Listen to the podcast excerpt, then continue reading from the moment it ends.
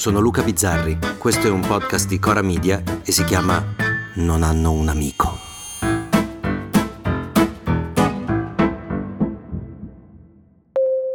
Questo episodio è il risultato di un vocale che mi ha mandato un amico mio, che di mestiere fa l'autore, mi vuole bene, ascolta il podcast e la sua idea mi è sembrata così buona che ho detto Cazzo, allora è mia questa idea. Quindi grazie a Graziano Cutrona.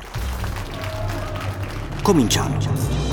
Pochissimi giorni fa mi sono permesso di far notare ai molti politici, soprattutto di centrodestra, ma non solo, che portano avanti la battaglia come eran belli i nostri tempi, come mangiavamo sano, come ci faceva bene il militare, come eravamo meglio prima, che le loro certezze sono basate su delle fantasie, che non è affatto vero, che ai tempi della naia le strade delle nostre città erano piene di tossici, che ogni generazione ha le sue caratteristiche e molte, a dir la verità, si somigliano pure. Insomma, i Salvini e i Vannacci si inventano un passato che non è mai esistito, come si inventano un ceppo italico che non è altro che la fusione di tanti ceppi. Da 8.000 anni o da 9.000 anni l'italiano stereotipato è bianco.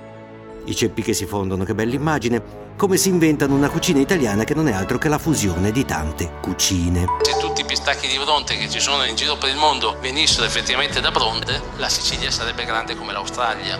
Però mi sbagliavo. C'è una cosa che in effetti era meglio prima. Una cosa che se certe accuse verranno confermate ha perso veramente in stile e classe. Questa cosa sono i delinquenti.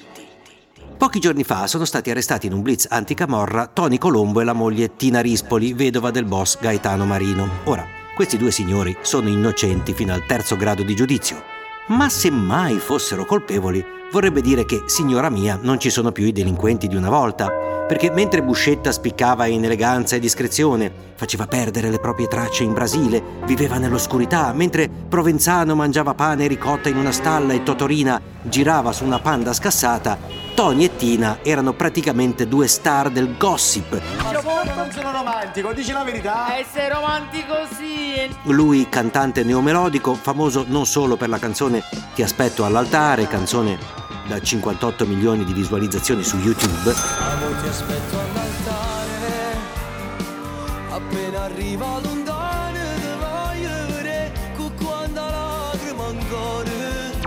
quindi non proprio uno che cercava di passare inosservato, ecco. La coppia poi era sempre in tv, il loro matrimonio è stato ripreso da alcuni programmi televisivi, che non cito per amor di patria, ma che trasmettendolo hanno fatto milioni di spettatori. Ma viva gli sposi! Barbara, ci, ci, Eh, non stiamo vedendo in differita, ma ci fai così ci, ci fai piangere, Barbara. sto in diretta. vivendo un'altra volta io.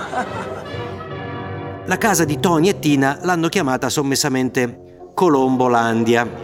E cito, il nido d'amore su tre piani, tanto amata dai fan. Ma se il nido dovrebbe essere amato, non amata. Vabbè.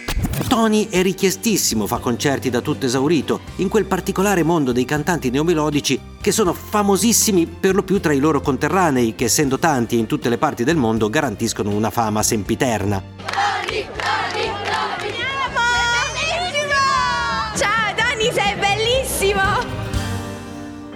Quelli che poi non conoscono Tony come cantante lo conoscono come personaggio di quella televisione che propone storie popolari. E il cantante neomelodico che sposa la vedova del boss è una storia perfetta, imperdibile. È l'inizio di una telenovela.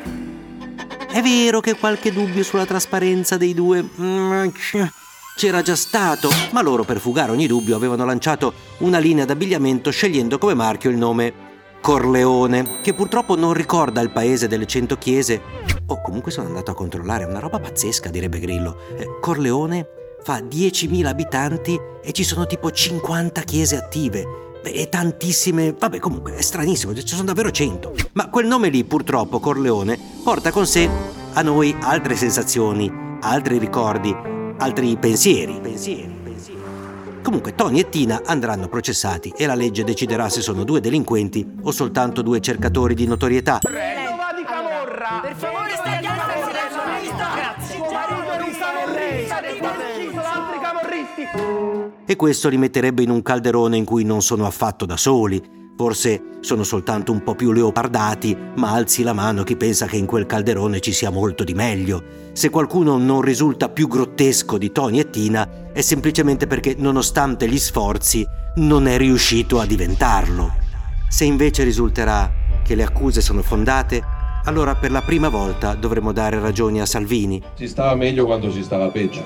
I delinquenti di un tempo avevano più classe. Solo per questo, per averci fatto dare ragione a Salvini, dovrebbe esserci un aggravante.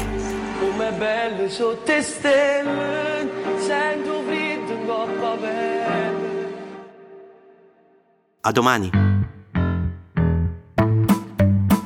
Se volete commentare, se avete idee o suggerimenti per nuove chat di WhatsApp o testimonianze di nuove chat di WhatsApp, potete scriverci a nonanunamico@gmail.com o nonanunamico@coramedia.com. Anche per gli insulti, prendiamo anche quelli. Non hanno un amico è un podcast di Cora News prodotto da Cora Media. È scritto da Luca Bizzarri con Ugo Ripamonti. La cura editoriale è di Francesca Milano. La supervisione del suono e della musica è di Luca Micheli. La post-produzione e il montaggio sono di Filippo Mainardi. Il producer è Alex Peverengo. Le fonti dei contributi audio sono indicate nella sinossi.